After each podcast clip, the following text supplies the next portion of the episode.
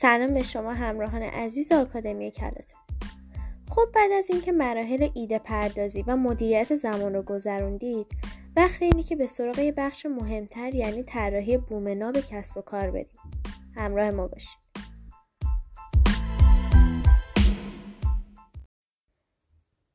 بومناب چیه و چرا به اون نیاز داریم؟ بومناب ابزاریه برای نشون دادن حقایق به کسب و کارها. بومناب که یه جدول نوخونه‌ایه، در واقع همون عاملی که از شکست نود درصدی کسب و کارها جلوگیری میکنه، به شرط اینکه به درستی طراحی بشه. بومناب به شما کمک میکنه تا ایده خودتون رو کامل بررسی کنید و ببینید با توجه به شرایط موجود اصلاً امکان اجرا شدن ایده‌تون وجود داره یا نه. بریم با همین نقطه خونه رو بررسی کنیم. معرفی اجزای نهگانه بومناب. یک، مسئله یا مشکل. لامپ اختراع شد چون انسان از تاریکی میترسید. لوله کشی آب به این دلیل به وجود اومد که مشکل رفت آمد به چشمه و رودخونه حل بشه. ماشین اختراع شد تا رنج سفر و رفت آمد به پایان برسه. واضحه که تمامی چیزایی که اختراع ساخته شدن به این دلیل بود که انسان کمبودی رو احساس میکرد و یا مشکل و مسئله‌ای رو اطراف خودش میدید.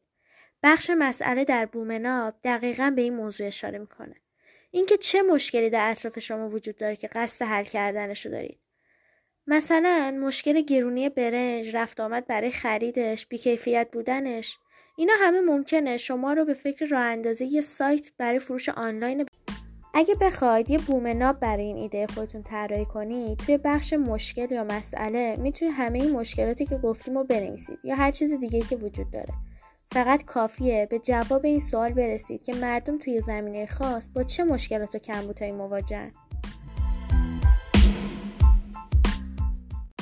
قسمت دوم، مشتریان.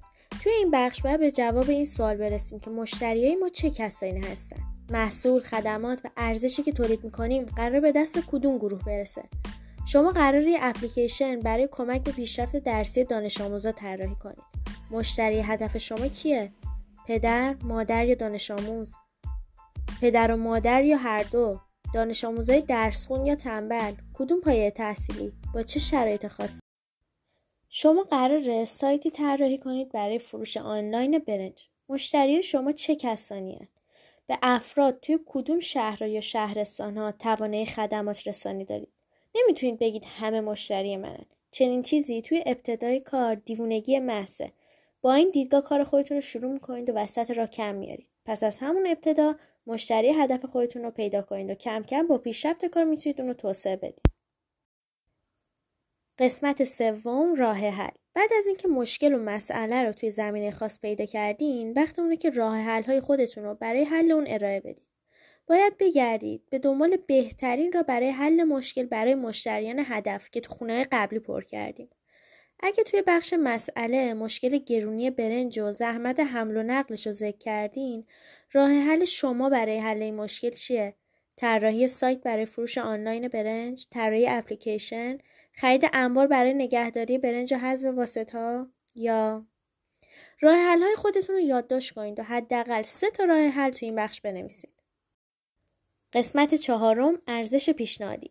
اکثر کسب و کارها از این بخش خیلی سرسری عبور می‌کنن و با نوشتن کلمه‌ای مثل ارزان‌تر، با کیفیت‌تر و راحت‌تر از این بخش می‌گذرن. اما نباید اینجوری باشه. بخش ارزش که وسط بومناب قرار داره، قلب یک کسب و کاره. اول خوب بررسی کنید و تمام نقاط قوت خودتون رو یادداشت کنید. قبل از پر کردن این بخش در بومناب، این سوالا رو باید از خودتون بپرسید.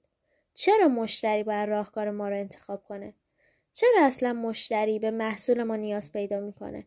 چرا باید به جای رقبا از ما خرید کنه؟ برای جواب دادن به این بخش، دنبال چیزای خاص باشید که توی شما وجود داره و شما رو از رقباتون متمایز میکنه. قسمت پنجم، برتری مطلق. خب شاید این بخش رو با بخش ارزش پیشنهادی اشتباه بگیرید، اما این دو تا با هم دیگه فرق میکنه. برتری مطلق یعنی یه ویژگی خاص توی شما وجود داره و تیم رقبا نمیتونن اون رو کپی کنن. برتری مطلق قابلیت کپی برداری نداره و یا دست کم کپی شدنش زمان میبره. توی اکثر کسب و کارها این خونه اولش خالی میمونه. طبیعیه که برای شما هم همچین اتفاقی بیفته. ممکنه در ابتدا برتری مطلق نداشته باشید و میتونید با گذشت زمان این قسمت رو پر کنید. و یه برتری مطلق توی خودتون به وجود بیارید.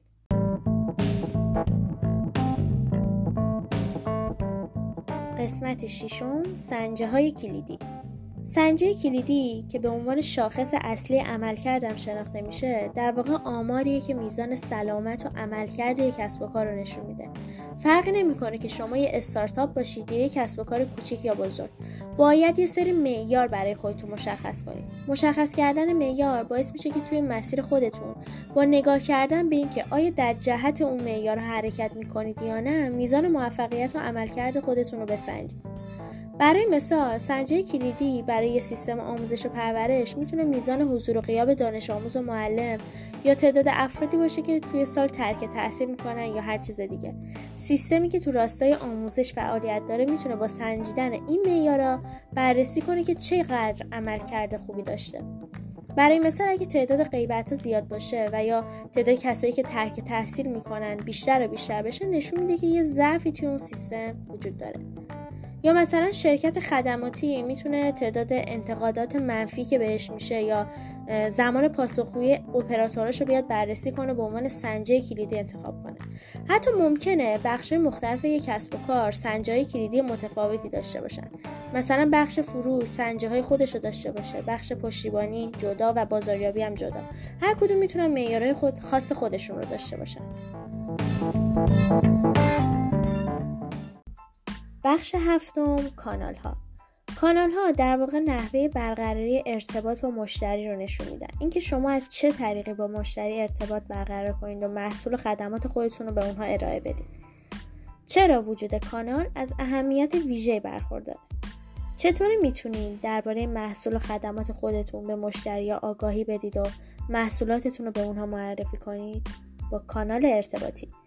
چجوری از مشتری بخوایم خدمات و محصولات ما رو ارزیابی کنه و انتقادات خودش رو برامون ارسال کنه؟ از طریق کانال ارتباطی. از چه راهی محصول تولید شده رو به دست مشتری برسونیم؟ بعد از ارائه محصول و خدمات چجوری اونا رو پشتیبانی کنیم؟ کانال ارتباطی.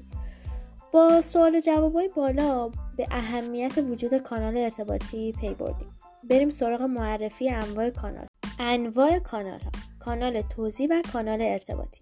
کانال توزیع روش رسوندن محصول و خدمات به دست مشتری رو مشخص میکنه. کانال ارتباطی: از طریق کانال ارتباطی ارزش پیشنهادی خودتون رو به مشتری معرفی میکنید و روی اون تاثیر میذارید. مشاوره دادن، شنیدن نقد و انتقادات، پشتیبانی و همه اینا از طریق این کانال انجام میشه. بخش هشتم، ساختار هزینه ها. توی بخش ساختار هزینه ها باید به جواب این سوال برسیم که هر کدوم از بخش‌های مشتری، کانال، راه حل و غیره به چه هزینه و امکاناتی نیاز داره. باید لیست تمام هزینه‌های کسب و کارمون رو جمع‌آوری کنیم. آیا برای راه اندازی کسب و کار به نیروی انسانی نیاز داریم؟ چقدر قراره براش هزینه کنیم؟ آیا به منابع فیزیکی مثل مواد اولیه، هزینه اجاره محل، رفت و آمد و اینا نیاز داریم؟ باید یادداشتش کنیم. به صورت کلی باید منابع مالی مورد نیازمون رو ارزیابی و با دقت تمام توی این بخش بومناب یادداشت کنیم. بخش نهم، جریان درآمدی. این بخش از بومناب به درآمدی که قرار از بخش مشتری به دست بیارین اشاره داره. اگه بخش مشتری قلب کسب و کار باشه، جریان درآمدی شریان‌های این قلبه. باید به جواب این سوال برسیم که مشتری از چه طریقی قراره به ما سود برسونه، یا از چه طریقی و به ازای چه کاری قراره به درآمد برسیم. فروش محصول یا خدمات، حق اجاره، حق عضویت، حق استفاده. جریان درآمدی اونقدر اهمیت داره که اگه درست انتخاب نشه، کل کسب و کار اثر میپاشه. ممکنه ارزش تولید کرده باشید، مشتری وجود داشته باشه، حاضر باشه بابت این ارزش پول بده، کانال ارتباطی درست هم داشته باشید، اما با انتخاب اشتباه این جریان درآمدی شکست بخورید. پس با دقت کافی این بخش رو پر کنید. خب، با توجه به صحبتایی که توی این پادکست کردیم و مقاله و ویدیوهایی که توی مقاله براتون قرار دادیم، دیگه الان باید بتونید که یه بومناب حرفه‌ای برای خودتون طراحی کنید. از همین الان کارو شروع کنید.